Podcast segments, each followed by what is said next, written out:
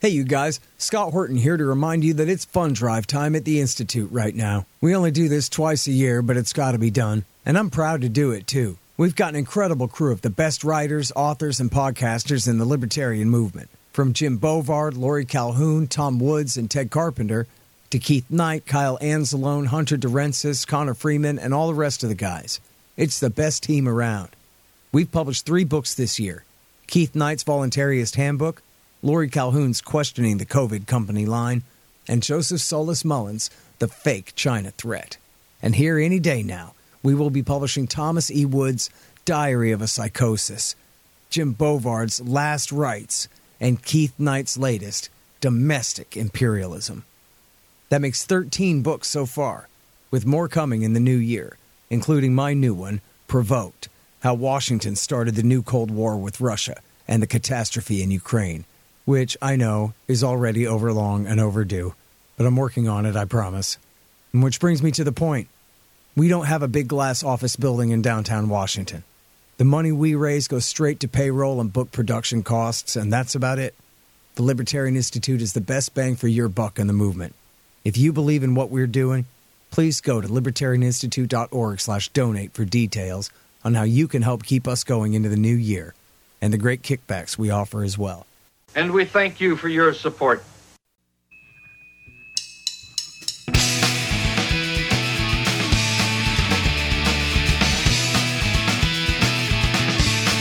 All right, y'all, welcome to the Scott Horton Show. I'm the director of the Libertarian Institute, editorial director of antiwar.com, author of the book Fool's Errand Time to End the War in Afghanistan, and the brand new Enough Already Time to End the War on Terrorism and I've recorded more than 5,500 interviews since 2003, almost all on foreign policy, and all available for you at scotthorton.org. You can sign up for the podcast feed there, and the full interview archive is also available at youtube.com slash Scott Horton Show. Hey guys, on the line, I've got Trita Parsi, and he used to be with the National American Iranian Council. Now he's the co-founder and the president or vice president or one of those important things at Responsible Statecraft. That's the Quincy Institute for Responsible Statecraft. Uh, great group of our friends is who it is writing over there at Responsible Statecraft. And he wrote a bunch of books, but especially he wrote Treacherous Alliance, which is one of the most important books about American foreign policy, Middle East policy, certainly, that you could ever read. Welcome back to the show, Trita. How you doing? Doing well. Thank you so much for having me. Happy to have you here. Um, Listen, I've been seeing on Twitter that you're keeping very close tabs on developments uh, going on in the Gaza Strip there. So I think I want to start with that the reality of the humanitarian situation for people who maybe are only kind of sort of keeping up with it or don't really know. They're maybe waiting for some secondhand information about just what exactly is happening there. Could you give us a good thumbnail? It's a complete disaster. I mean, just today you had on uh, Amanpour and CNN the UN relief chief, Martin Griffiths, saying that this is the worst thing he's ever seen. And that includes the work he did uh, uh, in Cambodia with the Khmer Rouge at the killing fields. I know, I saw that. So it tells you something. You know, it, this is, and he he says it. Uh, he says that I'm I'm choosing my words carefully here. I'm not trying to exaggerate this is the worst he's ever seen. And if you just take a look at the numbers, 68% of the killed are women or children. Yeah. And that's what he meant, have, by the way. I mean, the, the raw numbers in Cambodia are in the millions, but he was talking about how it's the women. And I think specifically he meant there, it's the 68% of the, I think, did he say dead or of the overall casualties are women and children? Dead. He said of the dead of the dead. women and mm-hmm. children. And that's um, just incredible. When you compare that to other conflicts. We had about 600 to 700 dead children in Ukraine over the course of 20 months. We have more than 5,000 dead children in Gaza in the course of six weeks. The pace is just unparalleled. Every day, between 150 and 180 children are killed. That was around 10 to 20 at most in Syria, Iraq, Yemen, and Afghanistan.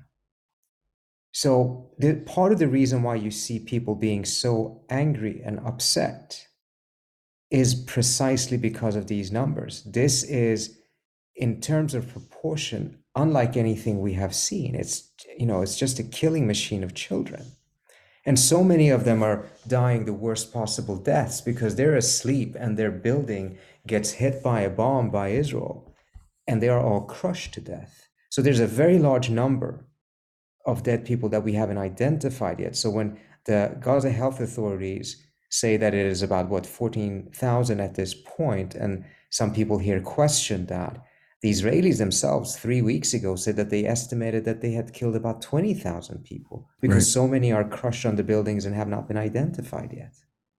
Yeah. Well, and you know, crushed to death is just also another way of saying buried alive, too. And, you know, I've seen this from some of the pictures from the craters, you know, the bomb blasts and the aftermath. And there was one last week where all you can see is the guy's legs sticking straight out of the ground and he's just buried alive that way. There's no way, and they're trying to dig for him, but there's no way they're going to get him out of there in time. He's buried up to his yeah. knees, and yeah. just this is and, what's and, happening. And then when you look at that that proportion, and Israeli numbers themselves that their officials have in interviews given, not necessarily in statements. I mean, we're talking about them identifying uh, a couple of dozen Hamas officials that they believe have been killed in all of this. So the number of civilians being killed compared to Hamas fighters is just absolutely ridiculous and incomparable to what we have seen in other wars. Yeah, I mean, they know that the Hamas and, guys are hiding underground while they're bombing these buildings full of people they know are civilians, right? Exactly. If, if this was really about going after Hamas, it would have made more sense from the Israeli standpoint, given their patterns in the past. I mean, the Israelis have uh, are the ones that have conducted more assassinations outside of Israel than any other country. In fact, much of the rules of engagement there have been established by the Israelis and then later on adopted by the United States. If they were really going after Hamas, that would have probably been far more effective than what they're doing right now. If they're trying to destroy Gaza and make it uninhabitable and get rid of 2.3 million Palestinians and shove them into Egypt and other countries, which their own interior minister just said on Israeli TV yesterday, as that being the plan, or as that should be the plan. Well, then this strategy perhaps uh, makes sense. But why is the United States signing on off on such a strategy? Remember, Biden attended the war cabinet when the plans were uh, designed for this war. This is not something that the United States or the Biden administration can de- claim any type of plausible deniability for. No, certainly not. I mean, they're shipping weapons there all the time.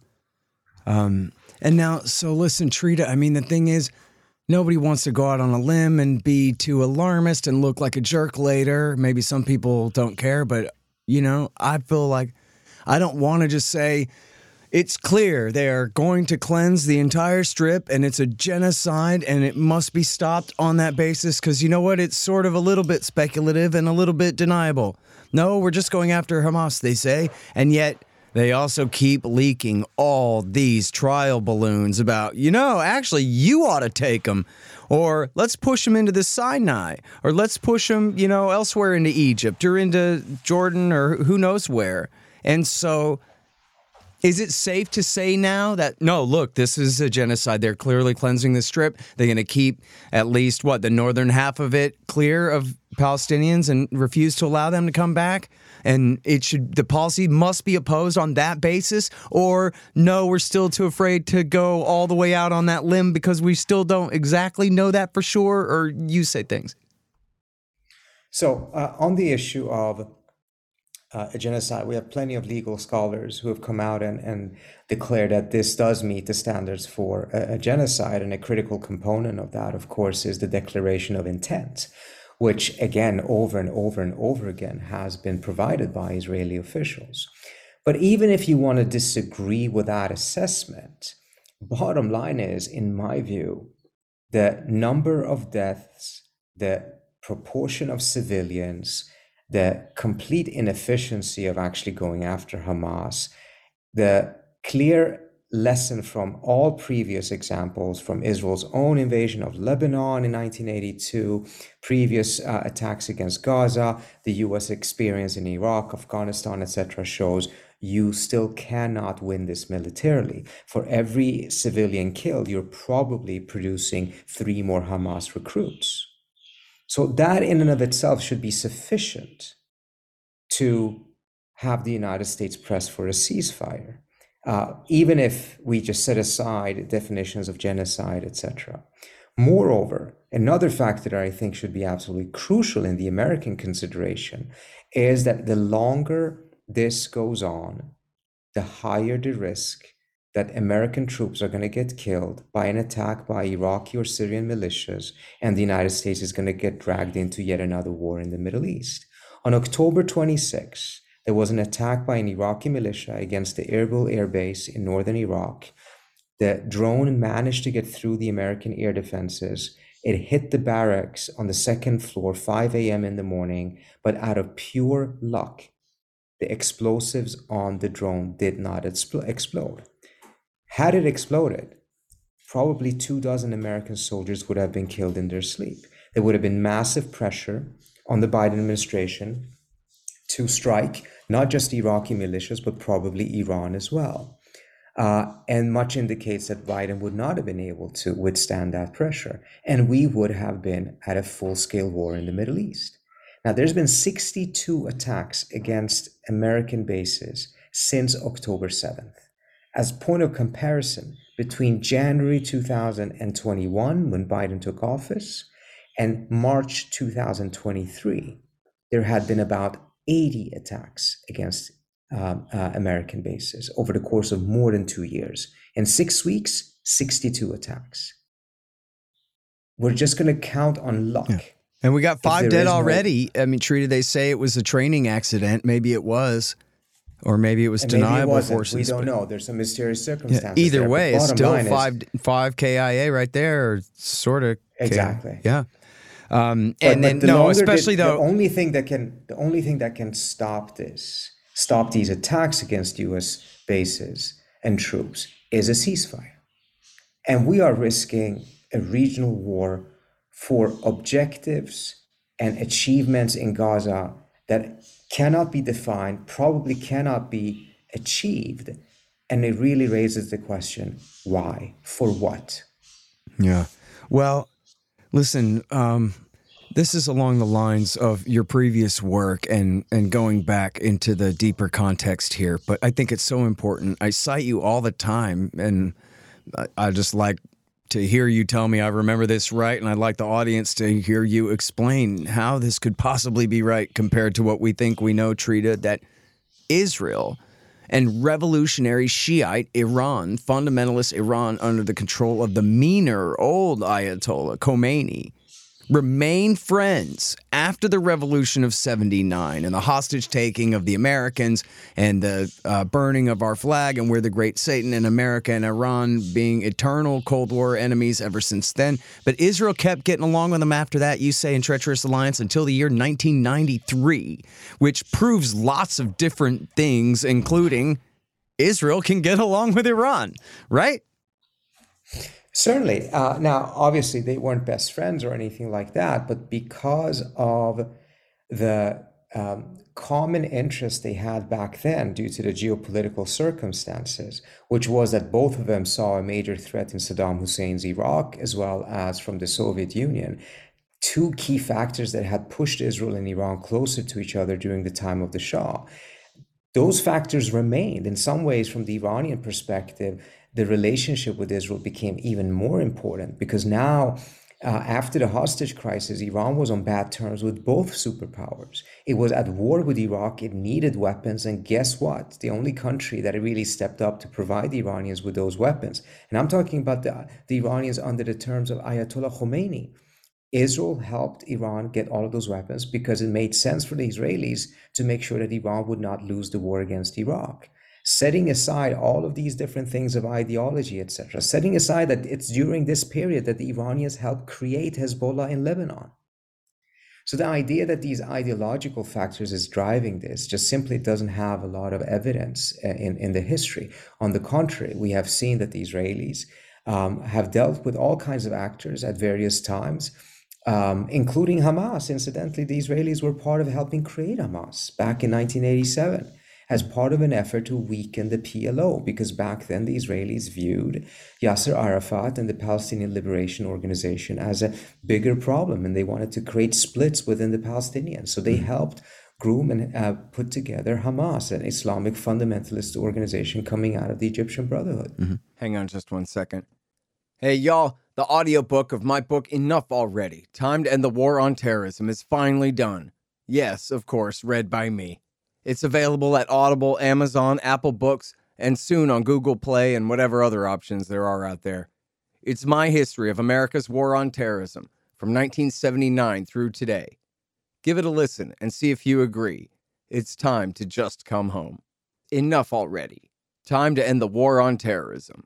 The audiobook. Hey guys, I've had a lot of great webmasters over the years but the team at expanddesigns.com have by far been the most competent and reliable. Harley Abbott and his team have made great sites for the show and the Institute, and they keep them running well, suggesting and making improvements all along. Make a deal with expanddesigns.com for your new business or news site. They will take care of you. Use the promo code SCOTT and save $500. That's expanddesigns.com. Man, I wish I was in school so I could drop out and sign up for Tom Woods' Liberty Classroom instead. Tom has done such a great job on putting together a classical curriculum for everyone from junior high schoolers on up through the postgraduate level. And it's all very reasonably priced. Just make sure you click through from the link in the right margin at scotthorton.org. Tom Woods' Liberty Classroom. Real history, real economics, real education.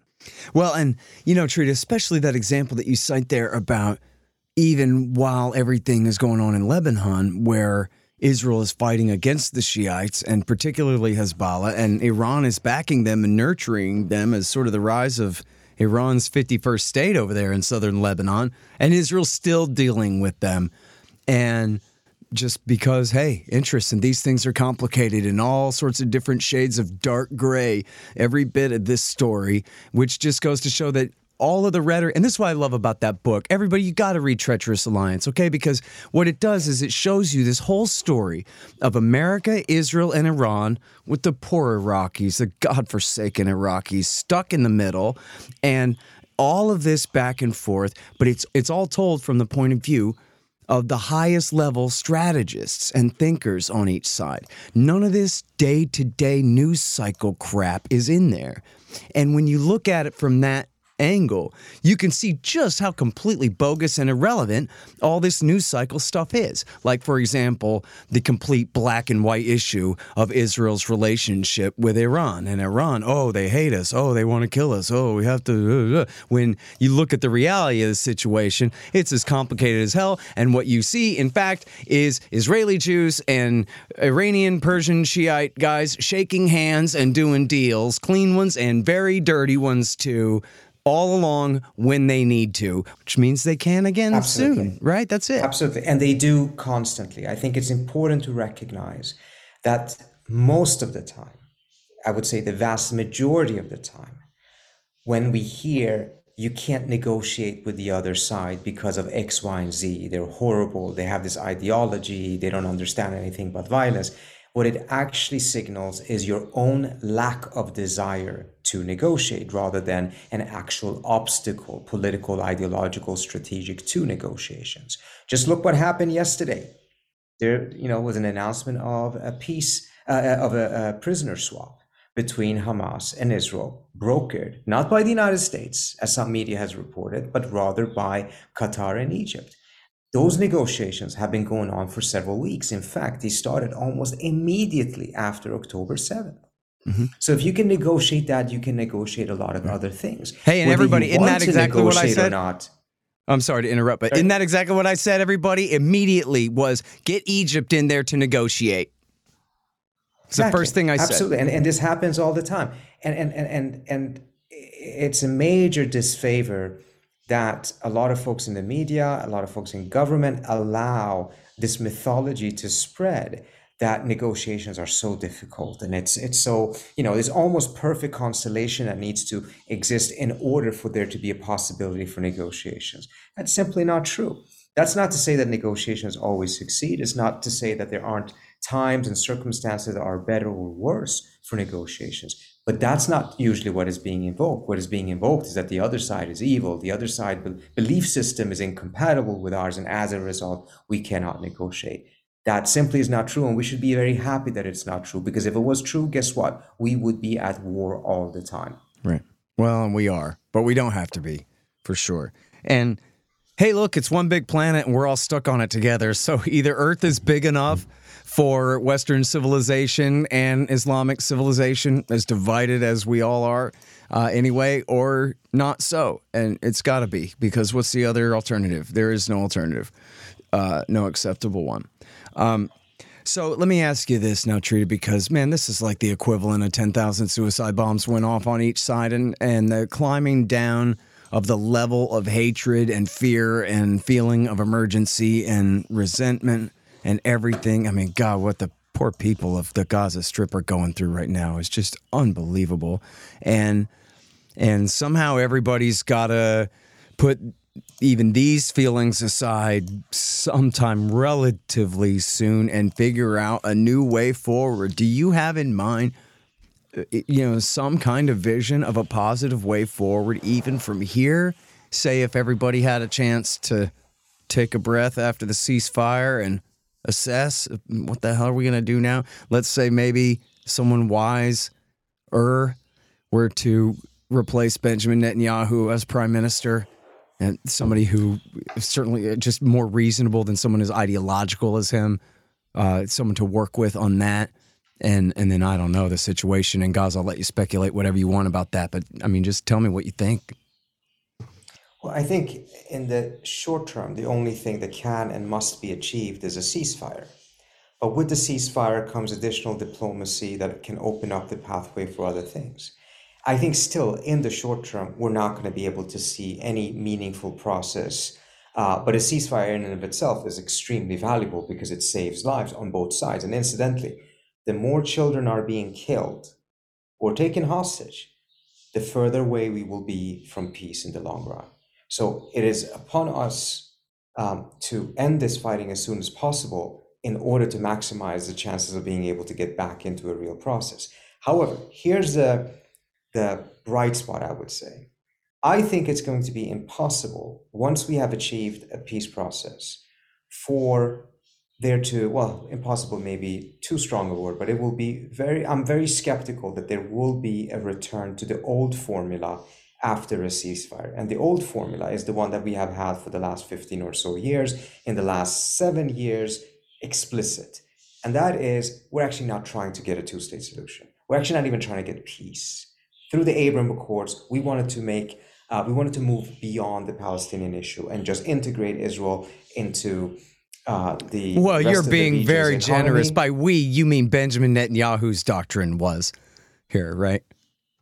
Well, no, I'm talking about the United States as well. The United States has, since the Trump years, um, explicitly moved towards the the Netanyahu plan, which is just to move beyond the Palestinians, celebrating direct flights between Tel Aviv and um, uh, Dubai as if that's a sign of peace, um, and claiming peace because two countries that were never at war with each other normalize relations. Remember how all of that was celebrated. Remember how the Biden administration did not change that at all. In fact, they doubled down on it because they were trying to get an even bigger prize, which was to get normalization between Saudi Arabia and Israel at the expense of the Israeli uh, at the of the Palestinians, while at the same time even considering offering the Saudis defense uh, uh, guarantees, security guarantees, which would mean that the United States would send troops, U.S. servicemen and women, to die for the House of Saud. All of that was being done. We were completely neglecting the Palestinians. And I think it's impossible to return to that formula. There's going to have to be something that addresses uh, the plight of the Palestinians, the fact that they continue to live under um, uh, occupation. And that political will did not exist prior to all of this, these atrocities. I find it difficult to see a serious effort being mustered that doesn't actually try to address it. Will it address it sufficiently? Will it be doing more than just throwing breadcrumbs at it? Hopefully, it will do much, much more than that. But if you had asked me in uh, late September of this year, did I see any prospect of the United States, Europe, and other parties getting serious about the Palestinian issue? I would have told you no. Now I think actually it may happen, but it's not going to happen in the short term. Yeah. Well, I mean, even uh, as far as Netanyahu goes, I mean, it makes so much sense for him to keep the war going as long as he can so he can stay in office. But it seems also that, like, uh, I've made the comparison before that you know, W. Bush had only been in office for eight months. Trita, how could anyone have expected him to do his job as leader of the security force by that short amount of time? And so he was given total grace for September 11th, got a 90% approval rating out of it. But it seems like if it had been Bill Clinton's third term, boy, he'd have been in trouble for that because everyone would have known that this was his fault one way or another, you know? Um, yeah. It would have been that much clearer. And boy, Netanyahu's in, however you want to count it, something like his fifth term, if we were counting American presidencies here. Uh, and so at the end of the Netanyahu doctrine, this whole thing is just in his lap. And so it seems like, uh, you know, like Churchill after the end of World War II, he's going to be right out at the end of this thing if it ever comes. Definitely. No one is expecting him to survive this. And it has created speculation, perhaps some evidence as well, that this likely will mean that he will try to keep the conflict going as long as possible. Perhaps not at this intense level, but at a level that at least makes sure that it goes on. It doesn't come to conclusion because the minute it comes to conclusion, that's probably when his political career finally also comes to a conclusion. Yeah. Well, and I don't mean to spin it like uh, Bernie, uh, sorry, Benny Gantz is any kind of hero or anything. Certainly, I know Naftali Bennett, who was recently the prime minister, Yair Lapid. These guys are very ideological, especially Bennett. But like Benny Gantz is a former general, and so he's soaked in blood, but he's more of a professional, dispassionate type in a sense, more of a technocrat than a Likudnik, right? So th- there's like a yeah, possibility. I would, I would be Go careful. Ahead I, I think what we've seen in Israel over the course of the last decade and during the reign of Netanyahu, which is that you know there's been a significant radicalization of um, uh, the Israeli society, and certainly Hamas's attack has further contributed to that. So I, I would be careful to pin too much hope to the idea that as soon as this or that specific leader is out, there will be a significant change. Uh, that's not to say that I don't think it would be quite welcome to see Netanyahu finally step aside. Um, well, yeah, I, I was I only going to say it raised the possibility. I wasn't going to go any further yeah. than that, you know. Yeah, yeah. But I'm sorry. Go ahead. Go ahead. Yeah, no, my point being, look, there, there, are structural factors here uh, that is going to make it more difficult to be able to um, see the type of a change that I think is needed. So even without Netanyahu there, um, we're still going to be dealing with a very, very significant problem in radicalization of Israeli society as well as radicalization of the Palestinians. Um, and this is, again, part of the reason why the longer we allow this to happen, the worse the situation gets. Yeah. Um, well, now, so I know you said that you got to go to the White House for a briefing and this and that. So that reminds me that you're in D.C. and you do have your thumb on the pulse of things. And I think probably know Democrats a little better than Republicans when it comes to that. So, what do you think about the atmosphere there, the level of patience or fed upness among anyone who matters? I, have never seen something like this amongst the Democrats. There is um, an extreme level of anger and disappointment and disillusionment with the manner in which the Biden administration has handled this, the manner in which it has treated other Democrats, uh, the manner in which Biden has just completely gone in the direction of giving a, a standing carte blanche to, to the Netanyahu government. And when you read things such as what is said in the um, in Politico yesterday, where it said that one of the concerns that the Biden administration had about a ceasefire, including um, a prisoner swap, is that the pause would allow journalists to get into Gaza and be able to better cover the carnage that is taking place there. And that would have a more detrimental effect on US public opinion on the war in a manner that the Biden administration found apparently problematic. Yeah. So the Biden administration has a clear understanding of how bad the situation is. That's not the problem. The problem is if American public finds out about how bad the situation is. Mm-hmm. When you read this, not in, you know, this is not in antiwar.com or, um, you know, um, uh, a fringe outlet. This is Politico, which, you know, in, you know, many would say actually has a, um, uh, given its German owners uh, rules that they've set up in Germany, at least for it, in which you have to sign um, a pledge uh, to Israel's security in order to be able to work, uh, at least for the mother company of Politico. You know, this was reported in Politico. And of course, Democrats know this because they have have, have their conversations with the administration. It, it leaves uh, a tremendous um, um, uh, challenge for many of these Democrats to be able to continue to deal with the Biden administration, given these um, decisions that they've made and the manner in which they have handled this conflict and how they have handled uh, those in the Democratic Party who have objected. And I think it's also important to note that the Democrats, by and large, have been quite uh, disinclined or even intimidated to criticize Biden on a whole set of different issues out of fear that that some way somehow is going to be beneficial to Trump or to the Republicans. We saw, for instance, how they sent a very benign letter last August um, supporting Biden in, in, in Ukraine, but asking for a diplomatic strategy to complement um, uh, his policy. And it created an uproar. And within 24 hours, they withdrew the letter.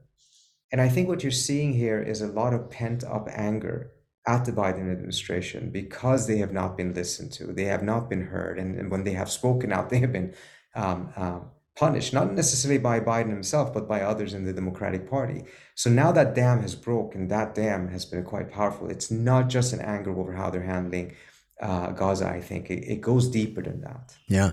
Well, I mean, it's certainly on the entire left half of the American political spectrum. You have the left half of that is 100% against this and more and more of the liberals and the progressives, as you get closer to the center there, also agree. But the commanders of the Democratic Party, boy, they're all Bill Clinton on this, and they don't want to budge one bit. So that's going to be a hell of a fight for the rest of this year. And then, importantly, hugely, you know, the first poll I saw said 56, and that sounded a little hopeful, but another one said, very recent poll, 50% of American Republicans want a ceasefire here. Wow. Sorry, how many percent? Five zero. Mm. Want a mm. ceasefire, which, come on, man, for the Republicans, we might yeah. as well celebrate that like it's 75 as far as what an advance that is. That's look, that's half of Republicans criticizing Biden not for being weak and not killing enough people, but instead yeah. because they want an end to this. That's huge. And I don't know if Absolutely. I know it's not as severe a split as it is on the Democratic left and all of that. But to have that sentiment among the America Firsters that even when it's Israel, they kind of remember how they felt about Ukraine a year ago and they don't really feel like flip flopping that bad right now. Thank you very much, as broke as we all are, et cetera, et cetera. And so um, it's a no, huge crack up on both sides. In some ways, it's even more in some ways, I would say it's even more um, um, um, significant than what you're seeing on the left. The, position on the left is um, fits an old pattern. Um, the only reason we haven't seen that pattern more is because of the hyper partisan atmosphere in Washington. But now the pattern has come back, but it was supposed to be there all the time because that right. tension has been there and has been growing. Right. The fact that what is surprising, the bigger break is that we're seeing it also happening to a certain extent on the right. And I think, it, again, a main factor, perhaps not the only one, is uh, I think the realization amongst a lot of folks on the right that this actually could drag the United States into a war. And if you don't want to get the United States into another war, then it doesn't matter if that war is because of Ukraine or because of Israel. You just don't want to be in another war. Period. Yeah. yeah. And especially when, as you mentioned, the threat is of Iraq War 4. That's what we're at risk of getting into right now because of what Israel's doing in Gaza, which if you lost your son or your brother or your leg in Iraq War 2 or 3 or 1, but especially 2 or 3, you might be ready to not go back there anymore now. You know, be sick and damn tired of it for real. Yeah, no, absolutely. Absolutely. Yeah, man. So listen, um, I always appreciate your insight. I cannot recommend Treacherous Alliance highly enough. It's one of the best books I ever read on any of this stuff. And uh, I absolutely love the Quincy Institute and all the great work that you're doing there. So thank you Right for all that you. and Thanks so much, Scott. for your time again. Appreciate you, man. Talk to you soon. Bye. All right, y'all. And that is Trita Parsi again at the Quincy Institute for Responsible Statecraft. That's responsiblestatecraft.com. The Scott Horton Show, Anti War Radio, can be heard on KPFK 90.7 FM in LA, APSradio.com, antiwar.com, scotthorton.org, and libertarianinstitute.org.